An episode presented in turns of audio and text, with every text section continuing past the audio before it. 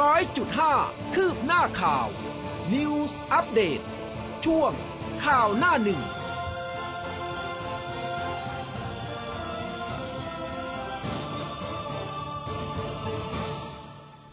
อรุณสวัสดิ์คุณผู้ฟังค่ะ ต้อนรับเข้าสู่ข่าวหน้าหนึ่งทางคลื่นข่าว m c o t News FM 100.5 เช้าวันอังคารนะคะ 10 สิงหาคม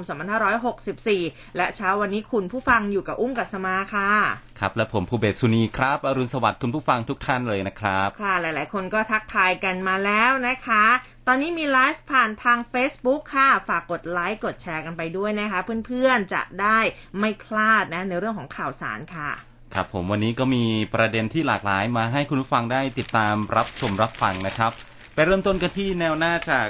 หน้าหนึ่งจากหนังสือพิมพ์แนวหน้านะครับ พื้นที่ชุมนุมจุดกระจายเชื้อสบคห่วงม็อบเสี่ยงทั้งผู้ชุมนุมเจ้าหน้าที่ รอประเมินผลล็อกดาวน์ 18 สิงหาคมนี้ ถ้าไม่ดีขึ้นต้องปรับมาตรการใหม่ โควิดลามเข้าโรงงานพันกว่าแห่งแล้ว ติดเชื้อ 19,603 รายตาย 190 149 ศพครับ ค่ะ จากเดลินิวส์กันบ้างค่ะ อนุทินโต้ออกกฎหมายลักไก่ลั่นไม่นิรโทษกรรมใคร ไบโอเทคเจ๋งพัฒนาวัคซีนพ่นจมูกสำเร็จ กทมวิกฤตค่ะ ป่วยโควิดรักษาที่บ้านแสนคนค่ะครับส่วนทางด้านของแนวหน้าเนี่ยบอกว่าอนุทินชี้แค่สีสันสอสอชงสลับบริหารสอทอกับมทยืนยันทุกฝ่ายทำงานร่วมกันได้ดี อนุทินยืนยันสอทอกับมททำงานร่วมกันได้ดี ไม่มีปัญหา หลังสรรหาพจน์สสนครศรีธรรมราชเสนอสลับกระทรวงกันครับ ค่ะ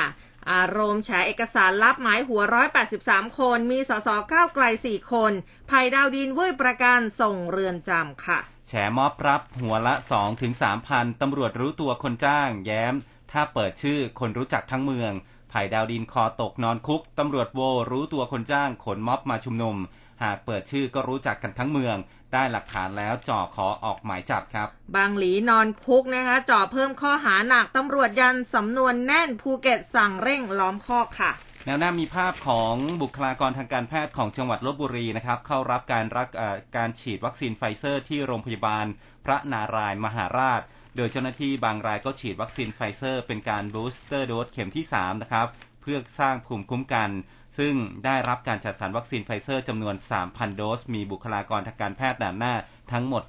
3,900 คนครับ โฟกัสฟ้อง 1 ล้านเกรียนคีย์บอร์ด ด่าบ่อยโดนก่อนต่อคิวอีก 32 รายค่ะ มีภาพนางสาวโฟกัสจิรกุลนะคะ นักแสดงพร้อมนายสิทธาเบี้ยบังเกิดหรือว่าทนายตั้มเดินทางมาที่ศาลอาญาถนนรัชดาค่ะนำเอกสารหลักฐาน ยื่นฟ้องนายสำราญนุชเจริญ ซึ่งเป็นบุคคลที่โพสต์ข้อความให้นางสาวโฟกัส ได้รับความเสียหายในความผิดฐานหมิ่นประมาทด้วยการโฆษณาค่ะ ภาพจากแนวหน้านะครับกักตัวในโรงงานพนักงานโรงงานบริษัทบางกอกรับเปอร์ ภายในสวนอุตสาหกรรมบ้านแพนอำเภอเสนาจังหวัดพระนครศรีอยุธยาจำนวนร้อยสองคน ซึ่งเป็นผู้ป่วยยืนยันนะครับ เข้ารับการรักษาตัวในโรงงาน ซึ่งทางบริษัทก็เร่งจัดวางมาตรการดูแลอย่างเข้มงวดนะครับ ภาพบรรยากาศเนี่ยก็เป็นมุ้งชนิดที่คล้ายๆกับเต็นท์นะฮะอืมค่ะกลางอยู่นะฮะอยู่หน้าอ่าอยู่ภายในโรงงานนะครับ ค่ะ ชื่นชมมิสแกรนเพชรบูรณ์สู้ชีวิตแม่ค้าขนมผลไม้ ไม่อายอาชีพสุจริตหาเลี้ยงครอบครัว น้องฝ้ายนานะนางงามสู้ชีวิตดีกรีมิสแกรนด์เมืองมะขามหวาน ไม่ยอมแพ้โควิด -19 ค่ะ ระบาดผันตัวเป็นแม่ค้าเปิดร้านขายผลไม้ขนมกล่องเลี้ยงชีพ หลังกองประกวดประกาศเลื่อนเวทีชิงมงกุฎระดับชาติอย่างไม่มีกำหนดค่ะ ครับมาดูที่สถานการณ์โควิด -19 ทั่วไทยนะครับ เมื่อวานนี้แพทย์หญิงอภิสมัยศรีรังสรรค์ ผู้ช่วยโฆษกสบคนะครับ ก็แถลงสถานการณ์ประจำวัน ก็บอกในช่วงหนึ่งนะครับ บอกว่า 10 จังหวัดที่มีตัวเลขผู้ติดเชื้อสูงสุดเนี่ยก็คือกรุงเทพมหานครนะครับ 3,114 ราย สมุทรปราการ 1,388 ราย สมุทรสาคร100 1,378 ราย ชนบุรี 1,318 ราย นนทบุรี 803 ราย ปทุมธานี 708 ราย อุบลราชธานี 615 ราย นครปฐม 557 ราย สระบุรี 504 ราย นครราชสีมา 440 รายครับ ส่วนคลัสเตอร์ใหม่ใน 7 จังหวัดนะครับ ไปพบในตลาดและก็โรงงาน คลัสเตอร์ใหม่ก็ประกอบด้วยหนึ่งนะครับ บริษัทเครื่องใช้ไฟฟ้า อยู่ที่อำเภอเมืองปทุมธานี ตรงนี้พบผู้ติดเชื้อ 9 คน บริษัทโลหะแผ่นอำเภอหนองแคจังหวัดสระบุรีพบ 28 ราย บริษัทชิ้นส่วนอิเล็กทรอนิกส์อำเภอเมืองฉะเชิงเซา12 ราย โรงงานแปรรูปไก่ ที่อำเภอเมืองราชบุรีนะครับ 46 ราย ตลาดโบลิ่งอำเภอเมืองจันทบุรี 16 ราย โรงงานอุตสาหกรรมอาหารนะครับอำเภอเมืองกาญจนบุรี 31 รายและก็โรงงานน้ำแข็งอำเภอละแมจังหวัดชุมพร 30 รายนะครับ แล้วก็ที่ปากน้ำเนี่ยถือว่ายังหนักนะฮะตาเอ่อตาย 17 พบติดเชื้อ 1,388 ราย ส่วนงานควบคุมโรคติดต่อสำนักงานสาธารณสุขจังหวัดสมุทรปราการนะครับ ก็รายงานสถานการณ์การติดเชื้อในสมุทรปราการ ตามที่รายงานไปคือ 1,388 ราย จากการตรวจในพื้นที่นะครับ เชิงรุกเนี่ยนะครับ ก็พบผู้ติดเชื้อดังที่กล่าวไป แล้วก็ที่สมุทรสาครนะครับ ก็ ยังป่วยพุ่งนะครับ 1,378 รายตายอีก 14 นี่เป็นตัวเลขที่ยืนยันออกมาแล้ว ทางด้านของนายวิรศักดิ์วิจิตแสงสี ผู้ว่าราชการจังหวัดสมุทรสาคร ก็โพสต์ Facebook ส่วนตัวนะครับ บอกว่า กรณียอดผู้ติดเชื้อที่ยังมากอยู่เนี่ยเราระดมตรวจมากยิ่งขึ้น ยิ่งมากยิ่งเจอ นี่ยังไม่ได้รวมผลตรวจจาก ATK จะทำให้ยอดผู้ติดเชื้อสูงขึ้นอีก ส่วนยอดผู้ติดเชื้อที่มาจากจังหวัดอื่น 95%เนี่ยครับ เป็นปัญหาสำคัญที่พบก็คือผู้ติดเชื้อเนี่ยสถานพยาบาลบางแห่งก็ปล่อยให้กลับบ้าน โดยปราศจากคำแนะนำหรือว่ายาสามัญใด ๆ หลังจากที่ออกคำสั่งให้ทุกโรงงานในจังหวัดต้องมีโรงพยาบาลสนาม แล้วก็ในสถานประกอบการนะครับ ปัจจุบันเนี่ยยอดเตียงในโรงพยาบาลในโรงงานนะครับ ไม่ต่ำกว่า 40,000 เตียง ซึ่งพนักงานในโรงงานจะได้ไม่ใช้ศูนย์พักคอยในชุมชนนะครับ หรือว่าไปแย่งเตียงของชุมชน ปัญหาที่พบเนี่ยก็คือ โรงงานมักจะปล่อยให้พนักงานเลือกว่า เอ๊ะจะอยู่ที่โรงงานหรือว่าจะอยู่ที่บ้านดีนะครับอืมเป็นแบบการรักษาอ่า home isolation หรือว่าที่โรงงานดี ซึ่งอุตสาห์สร้างโรงพยาบาลสนามในโรงงานแล้ว ต้องดีกว่าที่บ้านแน่นะครับ เพราะว่าถ้าพนักงานกลับหอพักก็คงจะนำเชื้อไปแพร่ให้กับเพื่อนร่วมหอพักอีกอืมนะครับ อันนี้โรงงานก็ต้องเคร่งครัดเรื่องนี้ให้มากขึ้นครับ ค่ะ ทีนี้เนี่ยทางคุณหมอเบิร์ตเองก็บอกว่าที่ประชุมสบคชุดเล็กนะคะเขามีการหารือกรณีเด็กเสียชีวิต เนื่องจากวันที่ 8 สิงหาคมที่ผ่านมามีทารกอายุ 14 วันนะคะ อันนี้เป็นชาวเมียนมาเสียชีวิตที่จังหวัดเพชรบูรณ์ค่ะ ข้อมูลเข้ามานะบอกว่าที่ผ่านมามีเด็กติดเชื้อโควิด -19 ประมาณ 30,000 กว่ารายเสียชีวิตถึง 9 รายจำนวน 8 ใน 9 รายค่ะ มีโรคประจำตัว กรมควบคุมโรคจึงเน้นย้ำกรณีเด็กเล็กผู้สูงวัย แล้วก็ผู้ป่วยติดเตียงอยู่ที่บ้าน ให้แยกห้องนอนนะคะ กับผู้สูงอายุ หากมีหากบ้านเนี่ยมีพื้นที่จำกัด อันนี้ก็บอกว่าให้ใช้ฉากกั้น แล้วก็ให้ผู้สูงอายุอยู่ในห้องที่มีอากาศถ่ายเทได้ดี รวมถึงหมั่นทำความสะอาดพื้นที่ใช้สอยร่วมกัน ส่วนกรณีต้องดูแลผู้ป่วยติดเตียง แนะนำให้คนที่ออกจากบ้านน้อยที่สุด เป็นผู้ดูแลคนเดียว แล้วก็ต้องสวมใส่หน้ากากอนามัย หากผู้ป่วยติดเตียงไม่มีอาการทางเดินหายใจให้สวมหน้ากากอนามัยด้วยเช่นกันนะคะ ซึ่งข้อมูลระหว่าง 18กรกฎาคมนะคะถึง 7 สิงหาคม พบมีผู้ป่วยเสียชีวิต 2,417 ราย ในจำนวนนี้เป็นผู้ที่ยังไม่ได้รับวัคซีน 838 ราย เป็นผู้รับวัคซีนไปแล้ว 1 เข็ม ระยะติดเชื้อน้อยกว่า 2 สัปดาห์ 149 ราย เป็นผู้ได้รับวัคซีนเกิน 2 สัปดาห์ และมีการติดเชื้อ 82 ราย เป็นผู้ได้รับวัคซีนครบ 2 เข็ม 13 ราย คิดเป็นตัวเลข 0.5%กระทรวงสาธารณาสุขค่ะจึงเน้นย้ำเร่งฉีดวัคซีนในกลุ่มผู้สูงอายุ ผู้ป่วยติดเตียง ผู้มีโรคประจำตัว หญิงตั้งครรภ์นะคะเพราะว่าการเสียชีวิตในกลุ่มที่รับวัคซีน 2 เข็ม มีเพียง 0.5%เท่านั้น แล้วก็คุณหมอเนี่ยบอกว่าในที่ประชุมสบคชุดเล็กก็ยังพูดถึงผู้ตรวจหาเชื้อแบบ ATK แล้วผลเป็นบวก อาจถูกสถานพยาบาลปฏิเสธนะคะ เนื่องจากว่าต้องการผล RT-PCR ที่ประชุม EOC ของกระทรวงสาธารณาสุขค่ะ เขาก็สรุปว่า หากตรวจ ATK แล้วผลเป็นบวก สามารถเข้าระบบการรักษาตัวที่บ้านได้ทันทีนะคะ โดยท่านอธิบดีกรมการแพทย์ก็บอกว่า จะมีการทำหนังสือเวียนไปยังทั้งโรงพยาบาลรัฐ แล้วก็เอกชนทั่วประเทศให้รับทราบ รวมถึงผู้ที่ตรวจ ATK มีผลเป็นบวก อันนี้ให้เข้าสู่ศูนย์พักคอยได้ทันที เนื่องจากผลบวกลวงของ ATK พบเพียง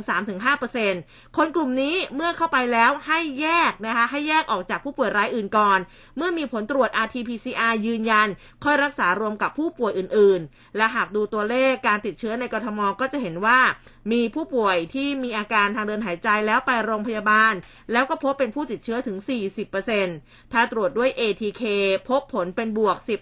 10-14%เฉพาะสัปดาห์ที่ผ่านมาพบ 7%ค่ะ อันนี้ก็ขอความร่วมมือโรงพยาบาลนะคะหากมีผู้ป่วยที่มีอาการทางเดินหายใจ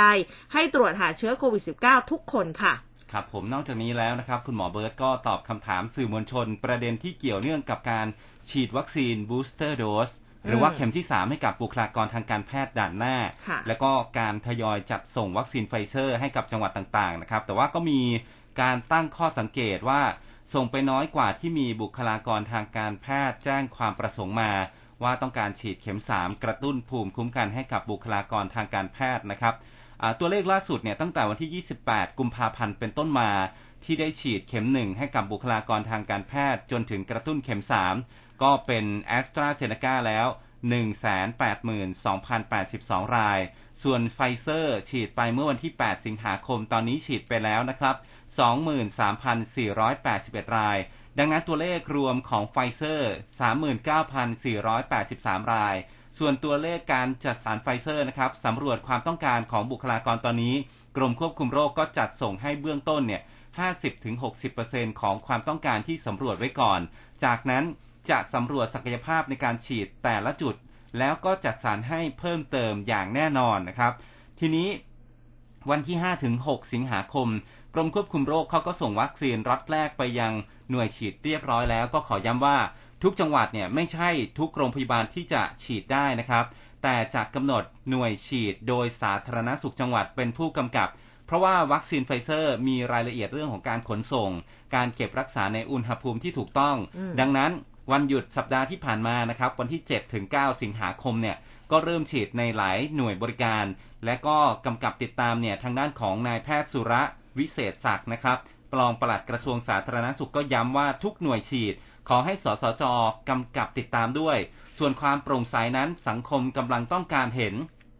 จึงขอให้สสจ แล้วก็หน่วยฉีดทุกหน่วยรายงานเข้ามาด้วย อย่างไรก็ตามวัคซีนไฟเซอร์นี้นะครับ ก็ยังรวมถึงกลุ่มนักเรียนที่ต้องเดินทางไปศึกษาต่อที่ต่างประเทศ ที่ได้รายงานไปก่อนหน้านี้แล้ว ก็ขอย้ำว่าให้ติดต่อลงทะเบียนด้วยการสแกน QR code และก็รับอีเมลยืนยันลงทะเบียน และนัดหมายผ่านทาง SMS ไปยังเบอร์โทรศัพท์ เพื่อ นัดเข้าฉีดวัคซีนครับ ค่ะทีนี้เนี่ยมาดูทาง Facebook ของโรงพยาบาลสนามธรรมศาสตร์นะคะ เมื่อวานนี้มีการโพสต์ข้อความพูดถึงภาพรวมการดูแลผู้ป่วย แล้วก็การจัดสรรวัคซีนไฟเซอร์ เป็นบูสเตอร์โดสของบุคลากรทางการแพทย์ที่ได้รับไม่เท่ากับที่แจ้งไว้ โดยระบุตอนนึงค่ะบอกว่าพวกเราดูแลจัดหาจัดการและฉีดแอสตราให้กับผู้คนมากกว่า 1 0 0 0 0แสนคนมาแล้ว แต่จะมีใครรู้บ้างไหมว่าพวกเรา แพทย์พยาบาลจำนวนไม่น้อย ที่เป็นคนฉีดแอสตราให้กับคนอื่น เพิ่งเคยได้รับเพียงแค่ซีโนแวคเพียง 2 เข็มไปตั้งแต่มีนาคมแล้วก็เมษายนที่ผ่านมาเท่านั้น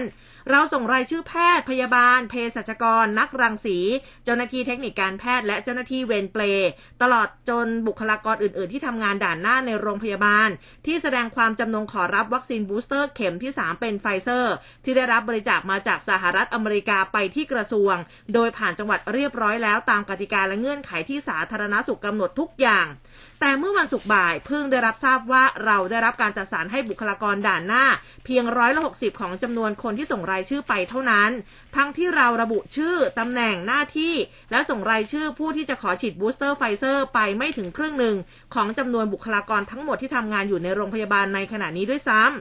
ความยากลำบากของการบริหารงานก็คือ เราจะอธิบายกับกลุ่มแพทย์แต่ละกลุ่มที่ทำหน้าที่อยู่ในโรงพยาบาลได้อย่างไร ว่ากลุ่มแพทย์สาขานี้ ในจำนวน 15 คนที่ร้องขอ จะมีแพทย์ได้รับวัคซีนเพียงแค่ 9 คน อีก 6 คนไม่ได้ และจะอธิบายกับพยาบาลในวอร์ด ICU โควิดได้อย่างไรว่า 10 คนที่ทำงานอยู่ในวอร์ดเดียวกัน และเคยฉีดซีโนแวคมาคนละ 2 เข็มนั้น จะมีคนได้รับวัคซีนไฟเซอร์เพียง 6 คนเท่านั้น อีก 4 คนให้รอไปก่อน และถ้าคนของเราตอบและดูเหมือนว่ามีความชอบธรรมที่จะตอบด้วย ว่าถ้าเขาไม่ยังไม่ได้รับวัคซีนไฟเซอร์เข็มที่3เหมือนเพื่อนที่ทำงานอยู่ด้วยกัน ขอให้พวกเขาได้หยุดทำงานไปก่อน จนกว่าจะได้รับวัคซีนเหมือนเพื่อนคนอื่นๆที่ทำงานอยู่ด้วยกัน เพื่อความปลอดภัยของชีวิตของเขาเองของครอบครัว และของญาติที่บ้านของเขาด้วยแล้วพวกเราที่เป็นผู้บริหารจัดการจะขอให้เขามาทำงานที่เสี่ยงภัยต่อไปอีกด้วยเหตุผลอย่างไรดี อยากขอร้องไปยังผู้กำหนดนโยบายว่าถ้าจะต้องประหยัดวัคซีนเก็บไว้เพื่ออะไรก็ตาม ขอให้ไปใช้ส่วนที่พูดกันว่าจะสำรองไว้ในกรณีฉุกเฉิน หรือส่วนที่การไว้เพื่อการวิจัยนั้นเถิด ขออย่าได้ทำให้ผู้คนที่รบอยู่ด่านหน้าในทุกโรงพยาบาล ต้องรู้สึกน้อยเนื้อต่ำใจ แล้วก็ทำให้เกิดความระสำระสาย เกิดปัญหาเรื่องขวัญกำลังใจขึ้นในหมู่กำลังรบที่กำลังอ่อนล้า และรบมายืดยาวนานนะคะ ก็บอกว่าวัคซีนเนี่ยก็มาบ้างไม่มาบ้าง โดยไม่ค่อยมีใครมาบอกเล่าหรือว่าอธิบายให้ฟังว่าเรื่องมันลึกลับซับซ้อนซ่อนเงื่อนอย่างไร แต่ช่างเถอะ พวกเราทำใจได้ และก็คงจะทำสิ่งที่เราคิดว่าเป็นหน้าที่ของเราที่มีอยู่ต่อไปให้ดีที่สุดค่ะ ครับ เรื่องแบบนี้เห็นที่หลายโรงพยาบาลนะครับ เพื่อนที่เป็นบุคลากรทางการแพทย์ก็ออกมาบ่นอย่างนี้กันอืมหลายคนนะครับ บอกค่ะว่าอ่าตัวเองเนี่ยก็ไม่ได้รับ วัคซีนบูสเตออืร์มโดสนะ เข็มที่3เป็นค่ะไฟเซอร์เนี่ย เพราะว่าเขาบอกว่า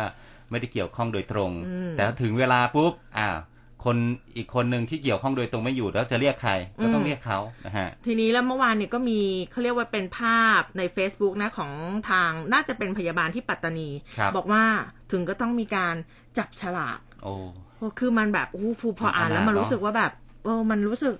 สะท้อนใจมันแบบเฮ้อ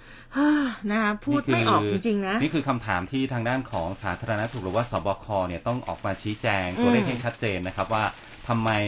อ่าวัคซีนที่ออกมาเนี่ยไม่ให้บุคลากรทางการแพทย์ ที่เขาจำเป็นจๆริงก่อนๆใช่ อันนี้ที่เขาส่งรายชื่อไปก็คือนี่แหละคนที่จำเป็นต้องฉีดแล้ว ใช่แต่ค่ะก็ได้มาแค่นั้นนะครับค่ะวันนี้ติดตามกันต่อนะครับว่าจะยังไงต่อไปอืมส่วนทางด้านของเรื่องการบริหารจัดการการบริหารสถานการณ์โควิด -19 หรือว่าแม้กระทั่งวัคซีนก็ตามเนี่ยค่ะล่าสุดเนี่ยทางด้านของนายสรรหพจน์สุขศรีเมืองอืมสสนครศรีธรรมราชพักพลังประชารัฐนะครับก็มีการเสนอให้สลับตำแหน่ง ระหว่างนายอนุทินชาญวีรกูล รัฐมนตรีว่าการกระทรวงสาธารณสุขคนปัจจุบันนะครับ เพื่อให้การแก้ไขสถานการณ์การควบคุมโควิด -19 เป็นไปอย่างรัดกุมแล้วก็เด็ดขาด สามารถทำให้การควบคุมการแพร่ระบาดนั้น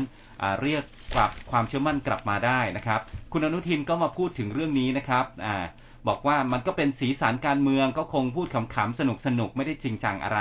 เพราะว่าทุกวันนี้ทุกฝ่ายก็ทำงานร่วมกันได้ดีอยู่ ภารกิจของสอทอในเรื่องของการควบคุมโรคต้องใช้ความร่วมมือจากทุกกระทรวง โดยเฉพาะกระทรวงมหาดไทย เพราะฉะนั้นตอนนี้ความร่วมมือก็ดีอยู่แล้ว และพลเอกอนุพงศ์เผ่าจินดารัฐมนตรีว่าการกระทรวงมหาดไทยก็ให้ความร่วมมือในทุกเรื่อง ที่กระทรวงสาธารณสุขขอร้องไปนะครับมไม่มีเหตุผลใดที่จะไม่เห็นตรงกันนะครับ ส่วนกรณีการออกพรกรนิรโทษโควิด เพื่อให้ทำงานนะครับมั่นใจนะครับ ผู้สื่อข่าวก็ถามกรณีที่พักก้าวไกลออกมา ค้านการออกพระราชกำหนดคุ้มครองบุคลากรสาธารณสุข ก็มองว่าเป็นการนิรโทษกรรมแบบเหมาเข่ง ผู้จัดหาวัคซีนอืมนายอนุทินก็บอกว่าไม่ใช่นะครับ เพราะว่าเราต้องการให้ความมั่นใจกับบุคลากรทางการแพทย์ และก็สาธารณสุข เพราะว่าในช่วงนี้การรักษารักษาคนไข้เรือนแสนนั้น เพื่อให้ความอ่าให้คลายกังวลนะครับในการรักษาพยาบาลและก็การวินิจฉัยโรค จึงต้องให้ความมั่นใจว่าเขาจะได้รับความเป็นธรรม ไม่ใช่ว่าเดี๋ยวเกิดช่องโหว่และคนก็หัว หัวใสนะครับก็จะไปฟ้องร้องเอา เราจึงไม่อยากให้บรรดาแพทย์พยาบาลต้องวิตกกังวล เมื่อเขามีขวัญกำลังใจเต็มที่ ก็จะทุ่มเทในการรักษาพยาบาล คนที่จะได้ประโยชน์ก็คือประชาชน ผู้สื่อข่าวก็ถามถึงประเด็นดราม่านะฮะอืมปมที่มีป้ายข้อความว่านายอนุทินไปมอบวัคซีนไฟเซอร์ ให้สสจนครสวรรค์ โดยนายอนุทินก็ปฏิเสธที่จะตอบคำถามนะครับ ก็บอกสั้นๆว่ามันจบไปแล้วอืมก็ไม่ขอพูดถึงอีกนะครับ ในเมื่อมันไม่ได้เกิดขึ้นก็ไม่มีอะไรต้องไปพูดถึงครับ ค่ะทีนี้พูดถึงคุณอนุทินชาญวีรกูลเนี่ยนะคะ ก็พูดถึงเมื่อวานนี้ท่านก็พูดถึงกรณีการวิพากษ์วิจารณ์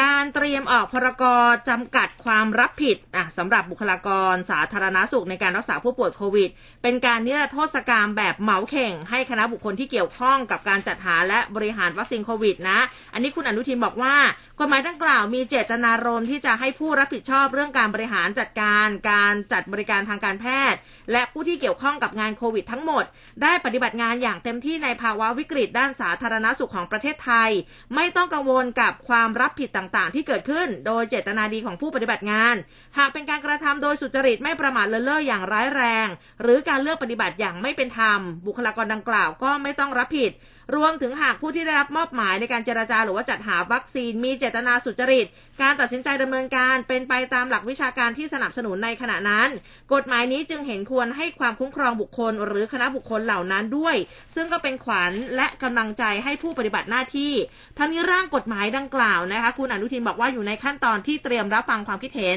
จากผู้มีส่วนเกี่ยวข้องต่างๆ ยังไม่ได้มีเสนอต่อหน่วยงานที่เกี่ยวข้องแต่อย่างใด ก็บอกว่าร่างกฎหมายนี้เป็นการให้ความมั่นใจกับผู้ปฏิบัติหน้าที่เกี่ยวกับโรคโควิด ให้คลายความกังวลนะอย่างเช่นการวินิจฉัยโรคและการรักษาพยาบาล ก็ต้องทำความมั่นใจว่าเขาจะได้รับความเป็นธรรม โดยเฉพาะเรื่องของการฟ้องร้อง หากทำด้วยเจตนาสุจริตศาลก็ไม่เคยลงโทษ เราไม่ต้องการให้บรรดาแพทย์พยาบาลมีความวิตกกังวล หากถูกฟ้องร้อง แม้จะมั่นใจว่าชนะก็ยังมีความวิตกกังวลระดับหนึ่ง เราต้องการให้แพทย์พยาบาลมีขวัญกำลังใจเต็มที่ จะได้ทุ่มเทในการรักษาพยาบาล วัคซีนก็ต้องจัดหาเข็มสามเพื่อความปลอดภัยในการไปรักษาคนไข้ มีความกังวลให้ได้น้อยที่สุด สุดท้ายประชาชนคนไข้ก็ได้ประโยชน์นะคะ อันนี้คุณอนุทินเนี่ยก็ให้สัมภาษณ์ไว้เมื่อวานนี้ ครับผมมาที่เรื่องของ การแจ้งการถอนงานวิจัยฟ้าทลายโจรค่ะ ประเด็นต่อเนื่องจากที่เราได้รายงานไปเมื่อวานนี้นะครับ แพทย์หญิงอัมพรเบญจพลพิทักษ์อธิบดีกรมการแพทย์แผนไทย แล้วก็การแพทย์ทางเลือกก็แถลงข่าวประเด็นการศึกษาวิจัยฟ้าทลายโจรนะครับ บอกว่าเริ่มพบการระบาดของโรคโควิด -19 ซึ่งเป็นโรคใหม่ ยังไม่มียารักษาที่ได้รับการรับรองโดยตรงนะครับ จึงมีการศึกษายาชนิดต่างๆ ซึ่งก็คาดว่าจะใช้รักษาโควิด -19 ได้ กรมการแพทย์แผนไทยก็เลยศึกษาฟ้าทลายโจรนะครับ มีคำตอบระดับห้องทดลองแล้ว โดยศึกษาประสิทธิภาพและก็ความปลอดภัยของฟ้าทลายโจรสกัดในผู้ป่วยโควิดนะฮะที่มีอาการไม่รุนแรงตั้งแต่อายุ 18 ถึง 60 ปีขึ้นไป และก็ไม่มีโรคประจำตัว และศึกษาแบบกลุ่มตัวอย่างเปรียบเทียบ 2 กลุ่ม ก็คือกลุ่มที่ได้ยาฟ้าทลายโจรนะครับในปริมาณที่คำนวณสำหรับการรักษา 29 ราย และกลุ่มเปรียบเทียบที่ได้รับยาที่ไม่มีสารสกัดฟ้าทลายโจรหรือว่ายาหลอกเนี่ยนะครับ 28 รายก็พบว่ามีแนวโน้มที่ได้ผลดีลดการพัฒนาของโรคไม่ให้เดินหน้ารุนแรงขึ้น จนมีอาการปอดอักเสบ กลุ่มที่ได้รับสารสกัดฟ้าทลายโจรเนี่ยนะครับ ไม่พบอาการปอดอักเสบทั้งหมดเลยอืมกลุ่มที่ใช้ยาหลอกก็มีปอดอักเสบ 3 ราย คิดเป็น 10.7%ขณะที่การคงตัวอยู่ของไวรัส วันที่ 5 ของกลุ่มนะครับ ก็มีการได้รับสารสกัดฟ้าทลายโจร พบตัวไวรัส 10 ราย กลุ่มที่ไม่ได้สารสกัดฟ้าทลายโจร พบตัวไวรัสเกินครึ่งนะครับ ก็คืออืม16 ราย จึงตอกย้ำความเป็นไปได้ของฟ้าทลายโจรที่มีประสิทธิภาพในการรักษา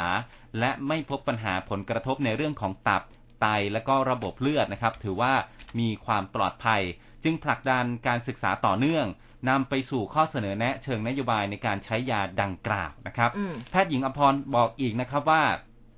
ทีมนักวิจัยของกรมการแพทย์แผนไทยเนี่ยก็ได้เสนอผลวิจัยในระดับนานาชาติ ส่งไปตีพิมพ์ในวารสารวิชาการเพื่อแบ่งปันให้กับเพื่อนนักวิจัยแวดวงอื่น ซึ่งในงานวิจัยนะครับก็มีการคำนวณค่าต่างๆ ก็พบความผิดพลาดทางสถิติ 1 จุดก็คือ ค่าในยะสำคัญทางสถิติ เนื่องจากว่าจำนวนกลุ่มตัวอย่างที่ค่อนข้างน้อย ตอนแรกค่าในยยะสำคัญทางสถิติเนี่ยอยู่ที่ 0.03 หมายถึงทดลอง 100 ครั้ง ผลลัพธ์คงเดิม 97 ครั้ง ระหว่างตีพิมพ์ก็มีการพิจารณาอีกครั้งหนึ่งนะครับ บอกว่าค่าอยู่ที่ 0.112 ก็หมายถึงทดลอง 100 ครั้ง ผลลัพธ์คงเดิม 90 ครั้ง จึงต้องถอนงานวิจัยออกมา เพราะว่าเป็นเรื่องสำคัญทางวิชาการ นักวิจัยเนี่ยต้องมีความซื่อสัตย์ต่อผลลัพธ์นะครับ จึงนำเอกสารกลับมาแก้ไขให้ถูกต้อง ก่อนที่จะส่งผลกลับไปตีพิมพ์ใหม่ มิได้ถูกปฏิเสธจากวารสารแต่อย่างใดนะครับอืมแล้วก็เนื้อหางานวิจัยหลักเนี่ยยังเป็นไปตามรายงานฉบับแรกก็คือ ใช้ป้องกันผู้ติดอาการโควิด -19 เล็กน้อยไม่ให้เกิดภาวะปอดอักเสบทิศทางนโยบายการใช้ฟ้าทลายโจรจึงยังเหมือนเดิม ทั้งการจ่ายยาในระบบแล้วก็การดูแลที่บ้านหรือว่าในชุมชน สารสกัดฟ้าทลายโจรถือว่าเป็นยา ต้องใช้อย่างระมัดระวังภายใต้คำแนะนำของคุณหมอนะครับ ควรรับประทาน 180 มิลลิกรัมต่อวัน แบ่งเป็นวันละ 3 ครั้ง ต่อเนื่อง 5 วัน ส่วนเด็กอายุ 4 ปีขึ้นไปรับประทาน 3.5 ถึง 5 มิลลิกรัมต่อวัน แบ่งเป็น 3 ครั้งต่อ 5 วันนะครับ ข้อห้ามก็คือใช้ ผู้ที่มีอาการแพ้นะครับข้อห้าม ผู้ที่มีอาการแพ้หญิงตั้งครรภ์แล้วก็ให้นมบุตร เพราะว่าอาจจะกระทบต่อทารกได้ ผู้ป่วยโรคตับโรคไตอาจจะให้ยาสะสมในร่างกายนะครับ อาจจะทำให้ยาสะสมในร่างกาย เนื่องจากว่าอ่าจำกัดการใช้ยาได้ช้า รวมทั้งผู้ที่รับประทานยาตัวอื่น ไม่ว่าจะเป็น วาฟาริน แอสไพริน โคพิโดเกลนะครับอืมแล้วก็ยาลดความดันโลหิตต่างๆนะครับอะอันนี้ก็เป็นเรื่องราวของฟ้าทลายโจรนะครับอะพูดถึงอ่าฟ้าทลายโจรไปแล้วเนี่ย มาฟังข่าวดีกันบ้างค่ะ คุณผู้ฟังคุณภูเบศคะฮะดรอนันต์จงแก้ววัฒนาผออกลุ่มวิจัยนวัตกรรมสุขภาพสัตว์และการจัดการศูนย์พันธุวิศวกรรมและเทคโนโลยีชีวภาพแห่งชาติหรือว่าไบโอเทคนะคะของ สวทช แล้วก็มีทางอวด้วยนะคะ ก็บอกว่าทีมวิจัยไวรัสวิทยา แล้วก็เซลล์เทคโนโลยีไบโอเทควิจัยและพัฒนาวัคซีนต้านโรคโควิด -19 ตั้งแต่เริ่มระบาดในประเทศจีน เมื่อปี 63 เป็นต้นมา ทางทีมวิจัยเริ่มงานวิจัยนะ โดยสังเคราะห์ยีนสปค์ของไวรัสขึ้นเอง โดยอาศัยข้อมูลรหัสพันธุกรรมของไวรัสที่เผยแพร่ หลังจากที่มีการถอดรหัสสำเร็จ แล้วก็เอายีนดังกล่าวเนี่ยไปใช้เป็นแอนติเจน หรือว่าเป็นโปรตีนกระตุ้นภูมิในรูปแบบต่างๆ ประกอบกับความสามารถในการวิจัยเชิงลึก โดยเฉพาะอย่างยิ่ง การตัดต่อพันธุกรรมของไวรัสที่ทีมวิจัยมีความเชี่ยวชาญ ในเรื่องของการตัดต่อพันธุกรรมไวรัสนะคะ บอกว่าอันนี้เนี่ยก็คือให้มีความอ่อนเชื้อลงแล้วก็ไม่สามารถแบ่งตัวเพิ่มขึ้นได้ ซึ่งได้ประยุกต์ใช้พัฒนาเป็นต้นแบบวัคซีนป้องกันโรคโควิดแบบพ่นจมูกอะออกมา 2ชิ้นด้วยกันนะคะ คือวัคซีนชนิดเอดิโนไวรัสค่ะ ที่มีการแสดงออกของโปรตีนสไปค์ออกแบบโดยการพ่นเข้าจมูกผ่านละอองฝอย รูปแบบนี้น่าจะเป็นวัคซีนที่ใกล้เคียงกับหลาย ๆ ที่ที่กำลังทดสอบในเฟสหนึ่งเฟสสองของทีมสวทช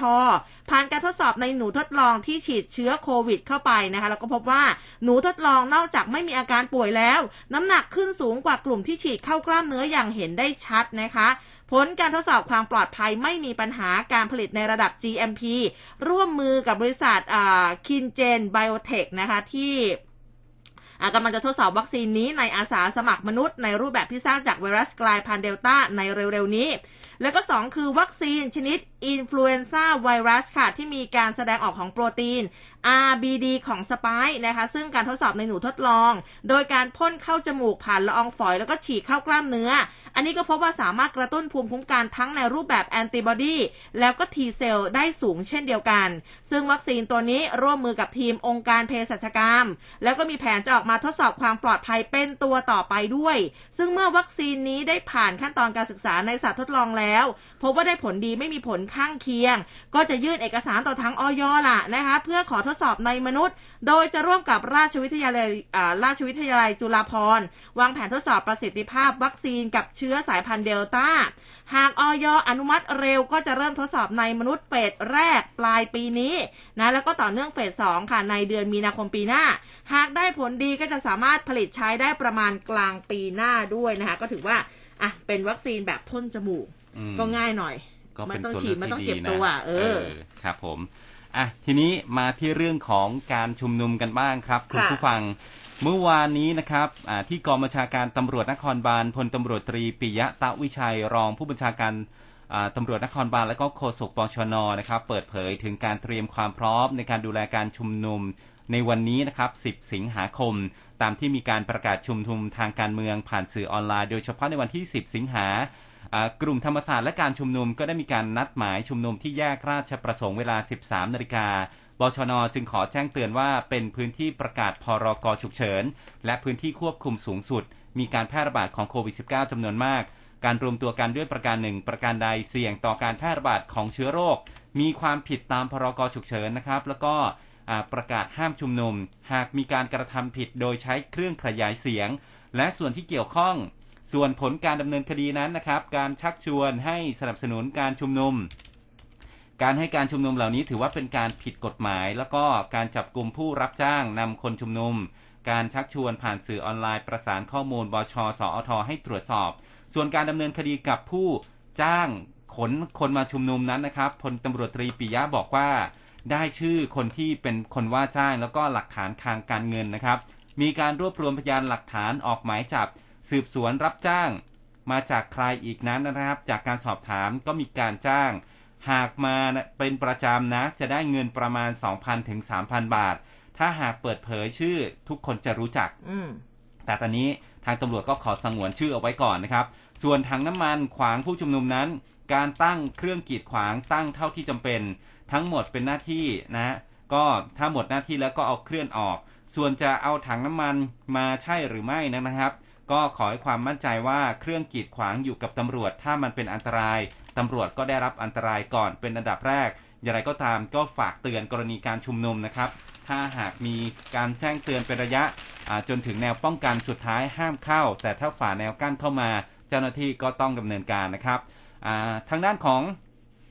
กรณีที่เจ้าหน้าที่ตำรวจเนี่ย ได้รับบาดเจ็บนะครับก็มี 5 นาย โดยพลตำรวจโทพักพงพงเพตราผบชนก็ไปเยี่ยม 10ตำรวจนิตินายครองสมผบหมู่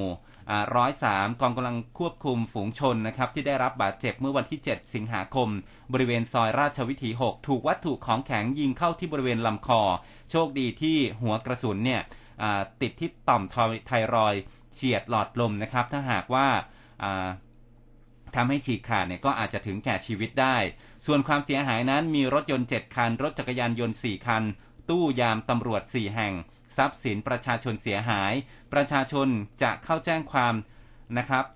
ทั้งนี้เนี่ยชุดสืบสวนดำเนินการอย่างต่อเนื่องในการพยายามรวบรวมหลักฐาน อยู่ระหว่างการรวบรวมพยานหลักฐาน ส่วนการดูแลความสงบในการชุมนุมนั้นนะครับ ทางผบตรก็ได้สั่งการให้ ใช้อุปกรณ์ในการดำเนินการกับกลุ่มผู้ชุมนุมตามหลักสากล สรุปภาพรวมนะครับจำนวนคาร์ม็อบเนี่ยมีการจัดทั้งหมดมา 7 ครั้งแล้ว ติดตามดำเนินคดีไปเรียบร้อยแล้วนะครับ โดยรองโฆษกตำรวจพลพันตำรวจเอกกฤษณะพัฒนาเจริญก็บอกว่าคาร์ม็อบที่จัดในพื้นที่ 40 จังหวัดเนี่ยมีคนเข้าร่วม 10,000 คน วันที่ 7 สิงหาคมที่ผ่านมาก็มีคาร์ม็อบทำกิจกรรม 20 จังหวัด มีผู้เข้าร่วม 1,000 คน ตำรวจยึดหลักสากลนะครับ หลักกฎหมายที่เกี่ยวข้องเนี่ยโดยพิจารณาสองส่วนนะครับ คือส่วนที่มาขับไล่กับกรณีที่เกิดเหตุความวุ่นวาย กรณีนักข่าวสองคนยื่นคำร้องต่อศาลแพ่งนั้นนะครับ หากทราบจากทางสื่อมวลชน มีการยื่นให้ศาลแพ่งคุ้มครองชั่วคราว ในการใช้กระสุนยาง ก็ยืนยันว่าตำรวจดำเนินการตามหน้าที่ และดำเนินการตามกฎหมาย ส่วนพื้นที่ชุมนุมนะครับบชน บชภาคหนึ่งเนี่ยผู้ที่มาแสดงความเห็นทางการเมืองนั้น มีการออกหมายจับแล้ว 9 หมาย แล้วก็จับกลุ่มไปแล้ว 5 ราย และมีการติดต่อขอมอบตัวเพิ่มเติมอีกครับ ค่ะ ทีนี้เมื่อวานนี้นะประมาณสักสิบโมงค่ะ ที่สำนักงานคณะกรรมการสิทธิมนุษยชนแห่งชาตินายศรีสุวรรณจันยาเลขาธิการสมาคมองค์การพิทักษ์รัฐธรรมนูญไทย เดินทางมายื่นคำร้องสอบถามกสมค่ะบอกว่า กรณีการชุมนุมสาธารณะเมื่อวันที่ 7 ที่ผ่านมาเนี่ย นายธนาธรจึงรุ่งเรืองกิจได้มีการทวิตเตอร์นะบอกว่าประชาชนไปด้วยสองมือเปล่า มีเพียงความคิดสร้างสารรค์เป็นอาวุธ จริงหรือไม่ท่านี้สืบเนื่องจากที่มีกลุ่มเยาวชนปลดแอก หรือว่ากลุ่มฟรียูธเนี่ยนะคะ มีกลุ่มราษฎร กลุ่มแนวร่วมธรรมศาสตร์และการชุมนุมมีการประทะกับเจ้าหน้าที่โดยมีเจ้าหน้าที่ตำรวจใช้แก๊สน้ำตากระสุนยางรถฉีดน้ำสกัดการเคลื่อนตัวชุมนุมของม็อบ ขณะเดียวกันผู้ชุมนุมก็ปรากฏมีการใช้สิ่งเทียมอาวุธ อย่างเช่นหนังสติ๊ก ลูกแก้ว ลูกหิน ยิงใส่เจ้าหน้าที่ตำรวจ มีการใช้พลุตะลายขวดน้ำมัน เพื่อใช้เป็นระเบิดเพลิงในการตอบโต้เจ้าหน้าที่ด้วย จนกระทั่ง มีรถคุมขังนักโทษของตำรวจถูกเผาเสียหายไปหนึ่งคัน ป้อมยามสอนอพญาไทถูกทุบทำลายแล้วก็มีเจ้าหน้าที่ตำรวจ แล้วก็ผู้เข้าร่วมชุมนุมต่างบาดเจ็บหลายคนนายศรีสุวรรณบอกว่าเมื่อกสมลงพื้นที่เพื่อติดตามเฝ้าระวังแล้ว ย่อมต้องมีข้อสรุปว่าผู้ชุมนุมได้ดำเนินการชุมนุมเป็นไปโดยสงบ และปราศจากอาวุธ ประชาชนไปด้วยสองมือเปล่าจริงหรือไม่ และปฏิบัติการของรัฐในการควบคุมฝูงชน เป็นไปตามหลักสากล หลักความจำเป็น และได้สัดส่วนกับสถานการณ์หรือไม่อย่างไร เพราะคำตอบของกสม สามารถนำไปใช้ประกอบในการแจ้งความหรือดำเนินคดี กับผู้ที่นำเข้าสู่ระบบคอมพิวเตอร์ ซึ่งมีข้อมูลคอมพิวเตอร์อันเป็นเท็จต่อไปได้ สมาคมจึงต้องเดินทางมายื่นคำร้องสอบถามกสม เพื่อขอคำตอบในกรณีดังกล่าวค่ะ ครับทางด้านของกสมเองก็ออกมาแถลงนะครับ การชุมนุมม็อบ 7 สิงหาเนี่ยเจ้าหน้าที่ไม่ทำตามหลักสากล ไม่ได้ใช้วิธีการจากเบาไปหาหนัก ก็บอกว่ามีผู้ชุมนุมบางส่วนใช้อาวุธตอบโต้ พร้อมกับออกข้อแนะนำมาให้สำหรับทั้งสองฝ่ายเลยนะครับ เมื่อวานนี้ตามที่คณะกรรมการสิทธิมนุษยชนแห่งชาติ หรือว่ากสมเขาลงพื้นที่ไปสังเกตการชุมนุม ทางการเมืองของเครือข่ายกลุ่มเยาวชนปลดแอก แล้วก็กลุ่มรีเดมบริเวณอนุสาวรีย์ประชาธิปไตย อนุสาวรีย์ชัยสมรภูมิ และก็บริเวณสามเหลี่ยมดินแดงนะครับตั้งแต่วันที่ 7 สิงหาคมนี้นั้นนะฮะกสมก็ยืนยันการปฏิบัติหน้าที่ในการสังเกตสังเกตการ และก็เฝ้าระวังสถานการณ์ด้านสิทธิมนุษยชนอย่างเป็นอิสระ ให้ความเป็นธรรม และก็รับฟังข้อเท็จจริงจากทุกฝ่ายอย่างรอบด้าน จากข้อสังเกตการการชุมนุมในวันนั้นนะครับ กสมก็ห่วงใยเรื่องของการใช้ความรุนแรงเข้าประทะกันของเจ้าหน้าที่ควบคุมฝูงชน และก็กลุ่มผู้ชุมนุมบางส่วน โดยมีข้อสังเกตเบื้องต้นนะครับว่า การจัดตั้งสิ่งกีดขวางเพื่อสกัดกั้นการชุมนุม การใช้อาวุธ อุปกรณ์ ตลอดจนขั้นตอนในการควบคุมฝูงชนเนี่ยไม่ไม่ได้เป็นไปในลักษณะจากเบาไปหาหนักอืมและก็ไม่ได้สัดส่วน ไม่ได้สอดคล้องกับหลักสากล จนส่งผลให้ผู้ชุมนุมเนี่ยอ่า ที่ไม่ได้ใช้ความรุนแรง รวมไปถึงสื่อมวลชนและก็ประชาชนที่ไม่ได้เกี่ยวข้องกับการชุมนุม ได้รับบาดเจ็บจำนวนมาก ด้านกลุ่มผู้ชุมนุมก็ปฏิเสธว่าไม่ได้ชุมนุมอ่าก็ขออภัยครับ ด้านผู้ชุมนุมเนี่ยก็ปฏิเสธไม่ได้นะครับ ว่ามีผู้ชุมนุมบางส่วน ได้ตระเตรียม แล้วก็ใช้อาวุธ หรือว่าสิ่งเทียมอาวุธในการตอบโต้กับเจ้าหน้าที่ อันไม่เป็นไปตามหลักการชุมนุมโดยสงบและปราศจากอาวุธ จนทำให้มีเจ้าหน้าที่ตำรวจที่ควบคุมการชุมนุมได้รับบาดเจ็บจำนวนหนึ่งเช่นกันนะครับอืมเพื่อให้เกิดการคุ้มครองสิทธิมนุษยชนแล้วก็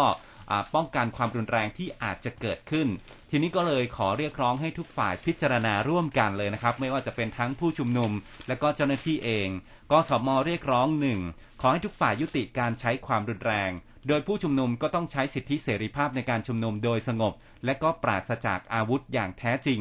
ในขณะที่รัฐบาลก็ต้องมีแนวทางในการจัดการควบคุมฝูงชนให้สอดคล้องกับหลักการสากลของสหประชาชาติ โดยให้เป็นไปตามขั้นตอนและก็สัดส่วนที่เหมาะสมอืมรวมทั้งใช้ความอดทนอดกลั้นในการรับฟังเสียงของประชาชนที่เห็นต่างนะครับอ่าประเด็นที่สองคือให้เจ้าหน้าที่ปฏิบัติต่อผู้ชุมนุมโดยสงบกับผู้ที่ใช้ความรุนแรงแบบแยกแยะ ในกรณีที่มีการใช้ความรุนแรง อันจะทำให้เกิดความเสียหายต่อชีวิตและทรัพย์สินของผู้อื่น หรือว่าทรัพย์สินของทางราชการ เจ้าหน้าที่จะต้องเร่งนำตัวผู้กระทำความผิดมาดำเนินการตามกฎหมายโดยเร็ว เพื่อสร้างความกระจ่างให้แก่สังคม และก็ลดความคลางแคลงใจต่อกันของทุกฝ่าย ข้อ 3 ขอให้มีกลไกหรือว่าช่องทางในการติดต่อสื่อสาร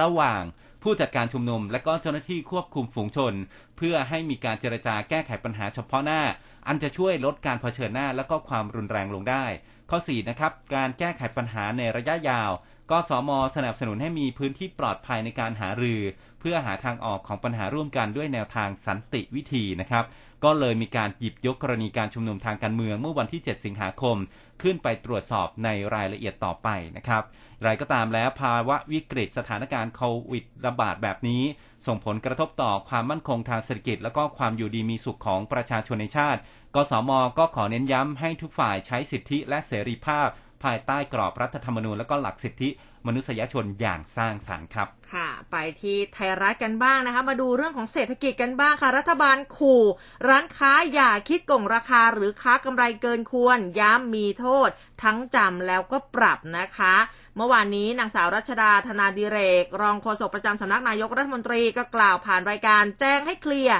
กับทีมโฆษกรัฐบาลนะในเรื่องของการกักตุนแล้วก็ขึ้นราคาสินค้า ก็บอกว่าเชื่อว่าประชาชนเนี่ยยังมีความกังวลใจนะหลังจากที่อาสบคยกระดับมาตรการออกมา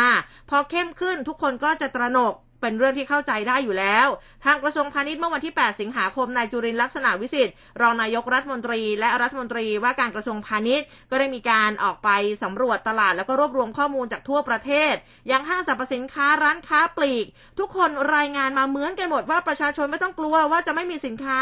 ขอเพียงว่าอย่าไปตระหนก บางช่วงอาจจะวางของบนชั้นไม่ทัน อันนี้ก็อย่าตกใจ หรือช่วงเวลาที่คนไปแน่น ๆ ของถูกนำออกมาวางไม่ทัน แต่ถ้าถามว่าสต็อกในร้านค้าปลีกเนี่ยมีมากพอนะคะ ส่วนเรื่องของการขึ้นราคาทางกรมการค้าภายในเขาก็ติดตามอย่างต่อเนื่องนะว่าอาจจะมีบางตัวเนี่ยที่ขึ้นบ้าง อันนี้ก็เป็นเรื่องของปริมาณการผลิตบางตัวมันขาด ราคามันก็ขึ้นก็ว่าไปตามกลไกของตลาด แต่ก็อยากจะฝากร้านค้าต่างๆ ต้องปิดราคาแสดงสินค้าให้ชัดเจนนะคะ เพื่อความเป็นธรรมกับผู้บริโภค และห้ามค้ากำไรเกินควร เพราะว่าถ้าณช่วงเวลานี้ที่ทุกคนลำบากขนาดนี้ แล้วเรายังจะมาค้ากำไรเกินควร โกงราคากับประชาชนอีก โทษเนี่ย ถ้าไม่ปิดป้ายราคาจะปรับครั้งละหมื่นนะคะ ถ้าค้ากำไรเกินควรจำคุกไม่เกิน 7 ปี ปรับไม่เกินแสนสี่หรือว่าทั้งจำทั้งปรับค่ะ ครับเมื่อวานไปสำรวจตลาดเป็นยังไงบ้างครับค่ะ เดี๋ยวไปสำรวจตลาดไหมเมื่อวาน เมื่อวานไม่ได้อ๋อ เมื่อวานไปสำรวจหน้าหน้าอสมทดิฉันเกือบรับมุกไม่ทัน นานๆทีจะมาที่นี่ที่อสมท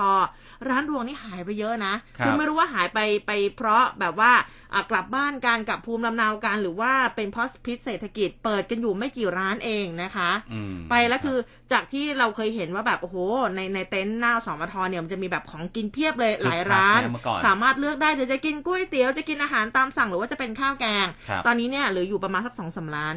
อืมนะฮะก็หายไปเศร้าใจนะฮะเลยเมื่อวานนี้ร้านกาแฟร้านประจำก็ไปซะแล้วนะฮะค่ะครับอะทีนี้มาอีกเรื่องหนึ่งครับ เรื่องของการท่องเที่ยว ผู้ช่วยรัฐมนตรีว่าการกระทรวงท่องเที่ยวพบทูตสวิตครับ มอบเงินเยียวยาปมนักท่องเที่ยวเสียชีวิต 1 ล้านบาท พร้อมกับปรับมาตรการดูแลความปลอดภัยภูเก็ตแซนด์บ็อกซ์นะครับ อย่างเข้มข้นขึ้นนะฮะอ่าคุณนรินทร์ศรีสัพพางนะครับ ผู้ช่วยรัฐมนตรีกระทรวงการท่องเที่ยวนะครับ พร้อมด้วยอ่านายโชติตราชูปลัดกระทรวงการท่องเที่ยวและกีฬาก็เดินทางเข้าพบอ่าเอกอัครราชทูตสวิตเซอร์แลนด์ประจำประเทศไทยนะครับ ที่สถานเอกอัครราชทูตสวิตเซอร์แลนด์ประจำประเทศไทยเพื่อแสดงความเสียใจไปยังครอบครัวผู้เสียชีวิต ในนามกระทรวงการท่องเที่ยวและกีฬาและก็ประเทศไทย รวมถึงได้รายงานความคืบหน้าในดำเนินการการช่วยเหลือเยียวยา กรณีนักท่องเที่ยว ชาวสวิตเซอร์แลนด์นะครับ คุณนิโคลโซเวนไวส์คอปอายุ 57 ปี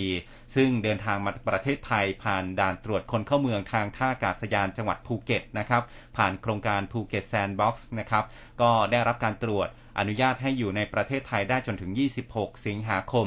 แต่ก็ปรากฏว่าถูกทำร้ายร่างกายจนเป็นเหตุให้เสียชีวิตที่บริเวณน้ำตกโตนอ่าวยนบริเวณตำบลวิชิตอำเภอเมืองภูเก็ต เมื่อวันที่ 5 สิงหาคมที่ผ่านมานะครับอืมก็ส่งผลกระทบต่อภาพลักษณ์และความเชื่อมั่น ด้านอุตสาหกรรมการท่องเที่ยวของประเทศไทยอย่างมากนะครับอ่าท่านนายกรัฐมนตรีก็กำชับให้หน่วยงานที่เกี่ยวข้องเร่งสืบสวนจนอ่าหาคนผิดมา ลงโทษได้คุณนรินทร์นะครับก็เดินทางเข้าพบเอกอัครราชทูตสสวิตเซอร์แลนด์เมื่อวานนี้ นอกจากจะเป็นการแสดงความเสียใจไปยังครอบครัวผู้เสียชีวิตแล้ว ก็ได้ยังได้แจ้งถึงมาตรการการช่วยเหลือเยียวยาครอบครัวผู้เสียชีวิตนะครับ โดยกองทุนช่วยเหลือเยียวยานักท่องเที่ยวชาวต่างชาติ ซึ่งเมื่อเช้าของเมื่อวานนี้นายโชตราชูก็เป็นประธานการประชุมคณะกรรมการบริหารกองทุนช่วยเหลือเยียวยานักท่องเที่ยวชาวต่างชาติ เป็นวาระพิเศษ ก็อนุมัติค่าใช้จ่ายนะครับเป็นเงินช่วยเหลือ ตามหลักเกณฑ์จำนวน1ล้านบาทอืมรวมถึงอำนวยความสะดวก กรณีญาติผู้เสียชีวิตประสงค์จะเดินทางมารับศพนะครับค่ะนอกจากนี้ก็ได้แจ้งถึงมาตรการรักษาความปลอดภัย หลังจากที่รัฐมนตรีว่าการกระทรวงการท่องเที่ยวประชุมกับผู้ว่าราชการจังหวัดภูเก็ต และก็ผู้บัญชาการตำรวจแห่งชาติ ก็ได้ข้อสรุปที่จะยกระดับมาตรการเข้มข้นนะครับในการดำเนินการด้านความปลอดภัยให้มากขึ้น เพื่อดูแลนักท่องเที่ยวตามโครงการภูเก็ตแซนด์บ็อกซ์นะครับก็มีการเพิ่มจำนวนกล้อง CCTV ตามแหล่งท่องเที่ยวต่างๆ ในจังหวัดภูเก็ต การเพิ่มจำนวนอาสาสมัครช่วยดูแลนักท่องเที่ยว และก็เพิ่ม 2 มาตรการเร่งด่วนในการดูแลความปลอดภัยแก่นักท่องเที่ยวนะครับ อันนี้ก็มี หลายๆ มาตรการออกมานะครับค่ะอะทีนี้เดี๋ยวจะลืมกันซะก่อนนะคะ วันพรุ่งนี้ค่ะคุณผู้ฟังอ่าคุณผู้ฟังคะราชวิทยาลัยจุฬาภรณ์นี่เขาก็ เปิดให้จองวัคซีนซิโนฟาร์มสำหรับบุคคลธรรมดารอบ 3 อีก 1 0 0 0 0แสนคนนะคะ ก็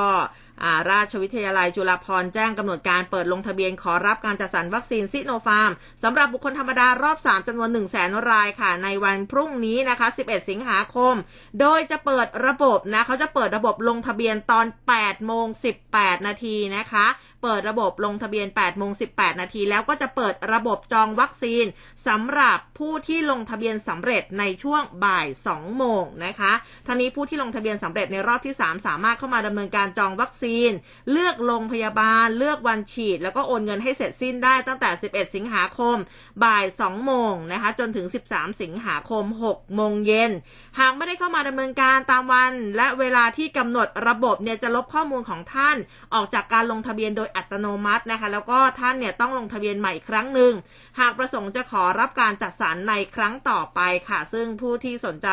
สามารถนะคะลงทะเบียนขอรับการจัดสรรวัคซีนซิโนฟาร์มสำหรับบุคคลธรรมดาได้ 2 ช่องทางค่ะ เดี๋ยวจะเอาลงไว้ให้ใน Facebook นะคะครับพอพูดถึง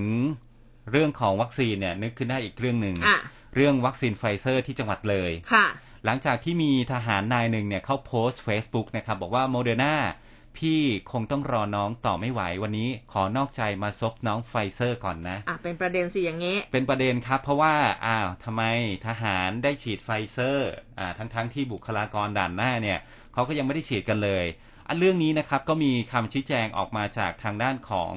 สาธารณสุขจังหวัดเลยนะครับนายแพทย์ปรีดาวรหานะครับนายแพทย์สาธารณสุขของจังหวัดเลยเนี่ยก็แถลงข่าวการบริหารจัดการวัคซีนไฟวัคซีนของจังหวัดเลยนะครับ โดยเฉพาะ กรณีที่มีผู้ใช้ Facebook รายหนึ่งโพสต์ภาพ และก็ข้อความการเข้ารับการฉีดวัคซีนไฟเซอร์เข็มที่ 1 ที่โรงพยาบาลเลยนะครับ ด้วยสิทธิโครงการพิเศษ โดยบัตรบริการปรากฏยศ สิบเอก พร้อมกับแคปชั่นภาพโมเดอร์นาจ๋าพี่คงรอน้องต่อไม่ไหว วันนี้ขอนอกใจมาซบน้องไฟเซอร์ก่อนนะอืมนายแพทย์ปรีดาก็บอกว่านายทหารคนนี้เนี่ยก็คือบุคลากรด่านหน้า ที่อยู่ประจำโรงพยาบาลค่ายสีสองรัก มณฑลทหารบกที่ 28 โดยการฉีดวัคซีนไฟเซอร์ที่เป็นข่าวก็คือได้รับไฟเซอร์เข็มที่ 1 ตรงตามเกณฑ์บุคลากรด่านหน้าที่ยังไม่เคยได้รับวัคซีนเลย ก็จะได้รับวัคซีนไฟเซอร์ 2 เข็มสำหรับจังหวัดเลย ได้รับการจัดสรรวัคซีนไฟเซอร์ 3,120 โดส ฉีดไปแล้ว 2,248 โดส แบ่งเป็นเข็มที่ 1 244 โดส เข็มที่ 2จำนวน 38 โดส เข็มที่ 3จำนวน 1,966 โดส ส่วนกรณีที่มีบางส่วนนะครับอ่าส่วนเหลือได้มีการเก็บไว้ฉีดให้กับกลุ่มเป้าหมายที่จะฉีดต่อไปนะครับ ค่ะอ่าแต่อันนี้คุณหมอไม่ได้ชี้แจงมานะครับ ว่าให้ฉีดให้กับคุณหมอพยาบาลไปเท่าไหร่แล้วนะครับอืมทีนี้มาดูกันเรื่องของกทมค่ะ เขาเปิดกว่า 1,000 อัตราใหม่เพิ่มทีมสาธารณสุขช่วยธุรการนะคะ นายแพทย์ชวินศิรินาครองปลัดกทมเนี่ยก็บอกว่ากทมโดยสำนักอนามัย เปิดรับสมัครคัดเลือกบุค คลภายนอก ช่วยปฏิบัติราชการหลายอัตรานะก็จะมีตำแหน่งพนักงานช่วยด้านธุรการ 138 อัตรา วุฒิการศึกษานี่ระดับประกาศนียบัตรวิชาชีพนะคะ ปวช หรือปวส ค่ะ ประกาศนียบัตรวิชาชีพขั้นสูง สาขาวิชาการบัญชีเลขานุการ คอมพิวเตอร์ธุรกิจการขายการตลาดการเงินการธนาคาร ค่าตอบแทนเนี่ยวันละ 500 หรือว่า 620 บาท เดือนละไม่เกิน 25 วัน แล้วก็จะมีตำแหน่งพนักงานช่วยงานด้านสาธารณสุข 700 อัตราค่ะ วุฒิการศึกษาระดับปริญญาตรี สาขาวิชาใดวิชาหนึ่ง ทางจิตวิทยาหรือว่าทางสุขศึกษา สาขาวิชาสาธารณสุขศาสตร์ สาขาวิชาพยาบาลศาสตร์ สาขาวิทยาศาสตร์ชีวภาพ สาขาวิทยาศาสตร์กายภาพ สาขาวิชาแพทยศาสตร์ สาขาวิชาทันตแพทยศาสตร์นะคะ มีสาขาวิชาเทคนิคการแพทย์ วิทยาศาสตร์ประยุกต์ วิทยาศาสตร์การแพทย์เภสัชศาสตร์ วิชาการแพทย์แผนไทย หรือสาขาวิชาการแพทย์แผนไทยประยุกต์ อันนี้อัตราค่าตอบแทนเนี่ยวันละ 750 บาท เดือนละไม่เกิน 25 วัน แล้วก็จะมีรับตำแหน่งพยาบาลวิชาชีพ 345 อัตรา วุฒิการศึกษาระดับปริญญาตรีสาขาวิชาพยาบาลศาสตร์ แล้วก็ได้รับใบอนุญาตประกอบวิชาชีพการพยาบาลชั้นหนึ่งนะหรือว่าการพยาบาล การพดุงครรภ์ชั้นหนึ่ง อัตราค่าตอบแทนชั่วโมงละ 200 วันละไม่เกิน 8 ชั่วโมงนะคะ ก็สามารถดาวน์โหลดใบสมัครได้แล้วก็ยื่นใบสมัครได้ด้วยตนเอง ที่ฝ่ายการเจ้าหน้าที่สำนักงานเลขานุการสำนักอนามัยสาราว่าการกทม 2 เขตดินแดง ตั้งแต่วันนี้ไปจนถึง 20 สิงหาคมอะใครที่สนใจนะคะกทมนี้เขาเปิดกว่า 1,000 อัตราใหม่เลยนะคะ เพื่อที่จะมาเสริมทีมสาธารณสุขแล้วก็ช่วยในเรื่องของธุรการด้วยค่ะอ่าใครที่กำลังมองหางานอยู่ก็ลองดูนะครับ ใช่ค่ะอะเดี๋ยวช่วงนี้ ไปพักกันสักครู่หนึ่งดีกว่านะครับค่ะเดี๋ยวมาติดตามสายฟ้าพยากรณ์มาตรวจสอบสภาพอากาศประจำวันนี้ครับ ร่วมคุยข่าวผ่านทาง 468 3999 และ Official Line at m c o t News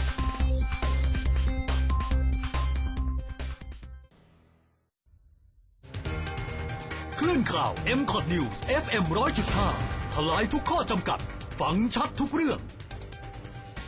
สวัสดีครับ ผมตัวสุทธิวัฒน์หงภูนิพัฒน์นะครับจากรายการจอมยุทธการตลาดครับเชิญชวนผู้ฟังนะครับ ร่วมรับฟังข้อมูลข่าวสารด้านการตลาดไปอัปเดตพร้อมๆกันได้นะครับ กับทางผมตัวสุทธิวัฒน์พิติมลัคนาแล้วก็ทีมจอมยุทธการตลาดอีกหลายท่านเลยนะครับทั้งข่าวสารการตลาดข่าวสารเกี่ยวกับด้านอาเซียน หรือแม้กระทั่งข่าวสารใกล้ตัวของคุณเพราะทุกสิ่งทุกอย่างรอบตัวของเราเป็นการตลาดนะครับแล้วพบกันวันจันทร์ถึงวันศุกร์เวลา 11นาฬิกาถึง 12นาฬิกาที่ n c o t News FM 100.5 ครับ ข่าวไว ใกล้ชิด ตรงใจ เป็นสปอตไลท์ให้สังคม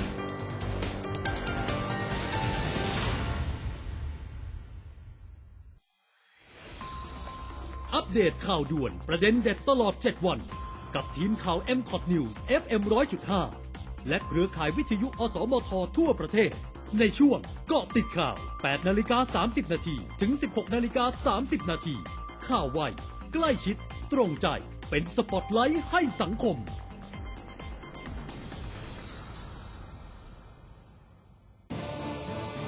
ร้อยจุดห้าคืบหน้าข่าว News อัปเดตช่วงข่าวหน้าหนึ่ง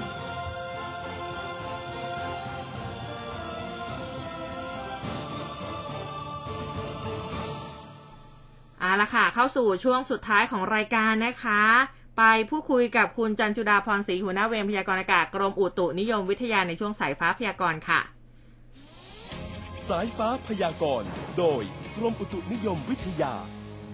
สวัสสวัสดีดีครัค่ะบสวัสดีค่ะค่ะ คุณจันจุดาคะสำหรับวันนี้ฝนจะยังน้อยอยู่ไหมคะ หรือว่าจะไปตกในพื้นที่ไหนบ้างคะเอ่อ ในพื้นที่ที่เพิ่มขึ้นนะคะ ก็เป็นภาคเหนือตอนบน กับภาคอีสานตอนบนแล้วก็ภาคใต้นะคะค่ะก็มีอ่าวันนี้ก็เริ่มเอ่อเริ่มเพิ่มขึ้น แต่ว่าไม่ได้ทุกพื้นที่นะคะ ก็ค่ะเฉพาะภาคเหนือตอนบนภาคตะวันออกอืมเฉียงเหนือตอนบนแล้วก็ภาคใต้นะคะค่ะก็ภาคใต้ฝั่งตะวันตกเนี่ยก็มีโอกาสที่จะเกิดฝนตกหนักเกิดขึ้นในวันนี้นะคะ ค่ะ หนักขนาดที่เรือเล็กนี่ห้ามออกจากฝั่งไหมคะเออไม่ค่ะคลื่นลมนี่ก็อยู่ในเกณฑ์ปกตินะคะ ก็อืมหนึ่งถึงสองเมตรคลื่นลมไม่แรงนะคะ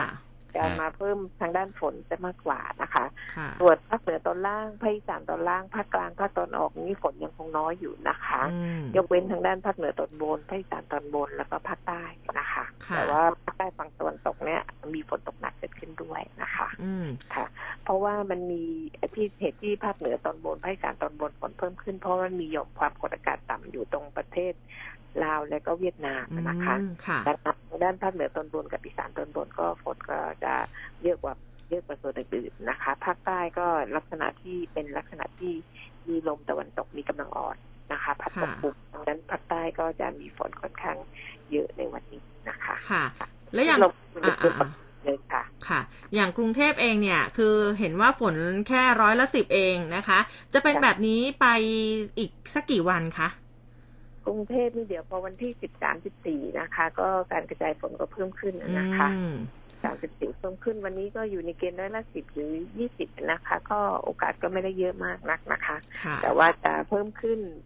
เพิ่มขึ้นก็ไม่ได้ประมาณสักสามสิบถึงสี่สิบเปอร์เซ็นในช่วงวันที่สิบสามหรือสิบสี่เป็นต้นไปสี่สิบห้านะคะอืมค่ะ ค่ะ โดยรวมช่วงนี้ก็ไม่ได้มีอ่าภาคไหนน่าเป็นห่วงเนาะในเรื่องของฝนนะคะใช่แล้วค่ะ ค่ะ วันนี้ขอบพระคุณมากนะคะ สวัสดีค่ะค่ะสสวัวัสสดีดีครัค่ะบอะก็ซักผ้าตากได้นะคะผ้าห่มผ้าห่มนี่มานะสิบเปอร์เซ็นต์นะสำหรับกรุงเทพนะคะครับผมอะก็ดำเนินการกันไปนะครับ ทักทายคุณผู้ฟังด้วยนะครับ ที่ส่งข้อความเข้ามาทาง Facebook Live คุณวราพรนังเหงานะครับนังเหงาก็มาทักโอ้ทายกันแต่สวัสดีค่ะเช้น้าเหงานะครับ คุณหนานบุญนะครับ คุณอ่าชวีนะครับ แล้วก็อีกหลาย ๆ ท่านเลยนะครับอะทีนี้มาที่เรื่องของ วัคซีนอืมในต่างประเทศกันบ้างค่ะนะครับ อย่างที่สหรัฐอเมริกา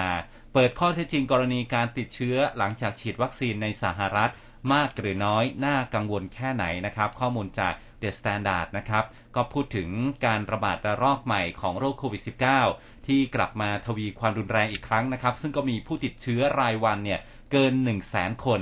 ส่งผลให้ชาวอเมริกันเขาก็เริ่มกังวลว่า สถานการณ์อาจจะกลับเข้ามาสู่จุดเลวร้ายเหมือนช่วงต้นปีอีกครั้งหรือเปล่านะครับอืมเนื่องจากว่าความกังวลก็ปรากฏชัดเจนขึ้นมา ประสิทธิภาพของวัคซีนในการต้านทานเชื้อโควิด โดยเฉพาะสายพันธุ์เดลต้าที่กำลังกลายมาเป็นสายพันธุ์หลักของการแพร่ระบาดในสหรัฐ หลังจากพบผู้ติดเชื้อบางส่วน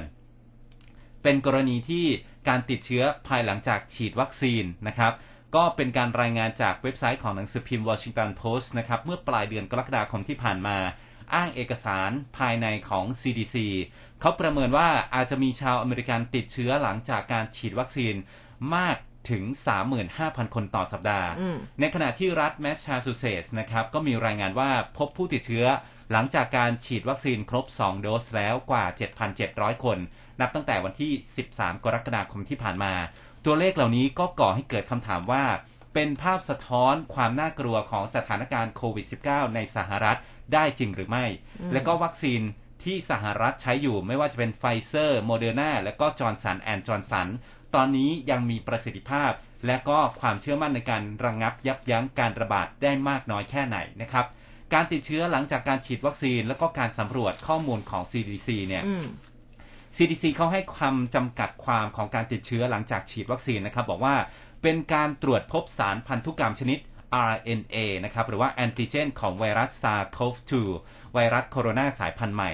จากตัวอย่างในระบบทางเดินหายใจของผู้ที่ได้รับวัคซีนครบ 2 โดสแล้วไม่ต่ำกว่า 14 วัน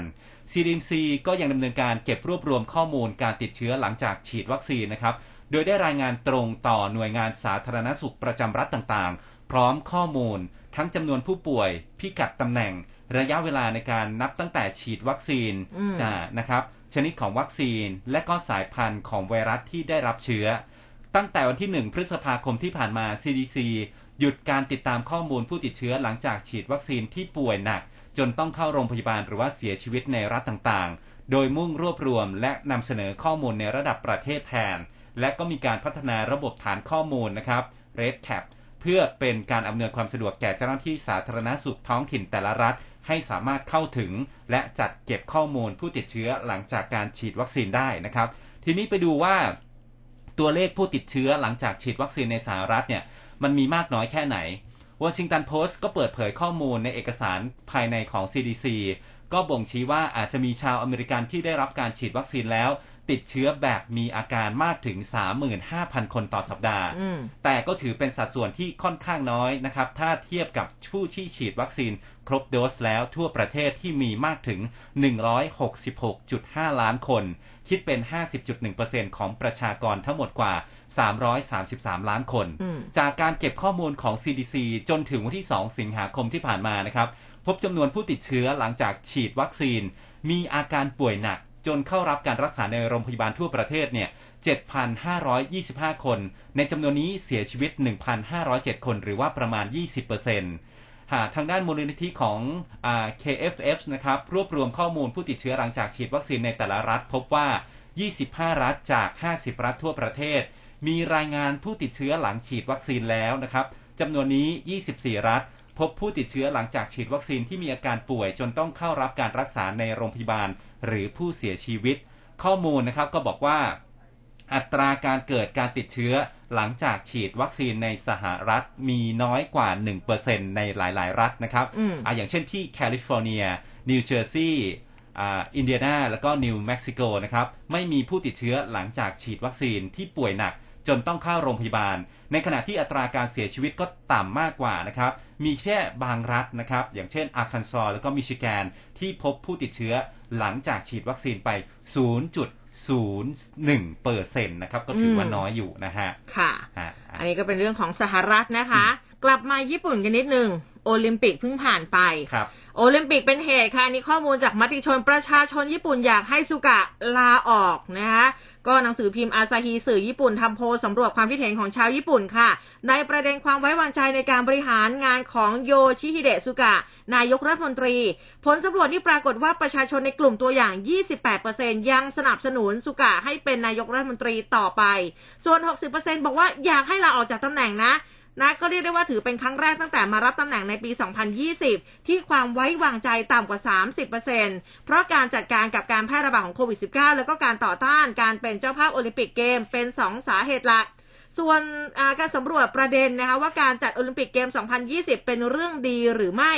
56%มองว่าเป็นเรื่องดี แล้วก็ 32%มองว่าเป็นเรื่องที่ไม่ดีค่ะ ซึ่งญี่ปุ่นนั้นก็จะเป็นเจ้าภาพกีฬาคนพิการหรือว่าพาราลิมปิกเกม 2020 ระหว่าง 24 สิงหาคมนี้ไปจนถึง 5 กันยายนต่ออีกหนึ่งมหกรรมนะ อันนี้ก็เดี๋ยวก็ต้องดูกันต่อไปว่า ความนิยมของนายกรัฐมนตรีญี่ปุ่นเนี่ยจะเป็นอย่างไรนะคะครับแต่ว่าภาพรวมที่ออกมานะ ต่างชาติเขาก็ชื่นชมนะครับอ่าการค่ะจัดงานมหกรรมกีฬาโอลิมปิกของทางอ่าญี่ปุ่นเนี่ยนะครับค่ะฮะอะทีนี้เดี๋ยวนะผมดูก่อนว่าเอาเรื่องอะไรดีอ้อเนี่ยเรื่องคลองแสนแสบเล็งอยู่นานแล้วนะครับ เรื่องคลองแสนแสบเนี่ยทางด้านของพลเอกประวิตร วงษ์สุวรรณนะครับ ก็มีการประชุมคณะกรรมการอ่าผ่านระบบวิดีโอคอนเฟอเรนซ์รับทราบความคืบหน้าในแผนการปฏิบัติการพัฒนาฟื้นฟูสภาวะแวดล้อม คลองแสนแสบ 84 โครงการนะครับ ก็เตรียมที่จะเสนอคณะรัฐมนตรีเพื่อพิจารณา นอกจากนี้ก็เห็นชอบให้เร่งขับเคลื่อนงานสำคัญนะครับในการจัดหาเครื่องมือจัดการตะกอนท้องคลองอืมสร้างเขื่อนแนวคลอง และก็ควบคุมคุณภาพน้ำทิ้ง โครงการบำบัดน้ำเสีย และก็แก้ไขปัญหาเชิงรุกริมคลอง การจัดการจราจรทางน้ำให้ปลอดภัย รวมไปถึงกำชับสทนช หน่วยงานที่รับผิดชอบ พัฒนาฟื้นฟูคลองแสนแสบ แล้วก็การบริหารจัดการได้แก่กทมกรมชนเจ้าหน้าที่กรมโยธาธิการและผังเมือง กรมควบคุมมลพิษกรมส่งเสริมคุณภาพสิ่งแวดล้อม ให้เร่งรัดดำเนินการให้เสร็จตามเป้าหมายที่วางไว้นะครับ และก็มีการปรับแผนรองรับตามมาตรการป้องกันโควิด -19 และก็ขอบคุณเจ้าหน้าที่ แล้วก็ชุมชนริมคลองที่ร่วมการพัฒนา แม่น้ำลำคลองด้วยดีตลอดมานะครับ ค่ะ ทั้งหมดทั้งมวลค่ะ ก็เป็นข่าวสารแล้วแล้วก็ข้อมูลที่เราทั้งสองคนนำมาฝากคุณผู้ฟังในเช้าวันอังคารแบบนี้กลับมาเจอกันใหม่เช้าวันพุธค่ะตีห้าจนถึงหกโมงเช้าวันนี้อุ้มกับภูเบศลาไปก่อน สวัสดีค่ะ สวัสดีครับร้อยจุดห้าคืบหน้าข่าว News อัปเดตช่วงข่าวหน้าหนึ่ง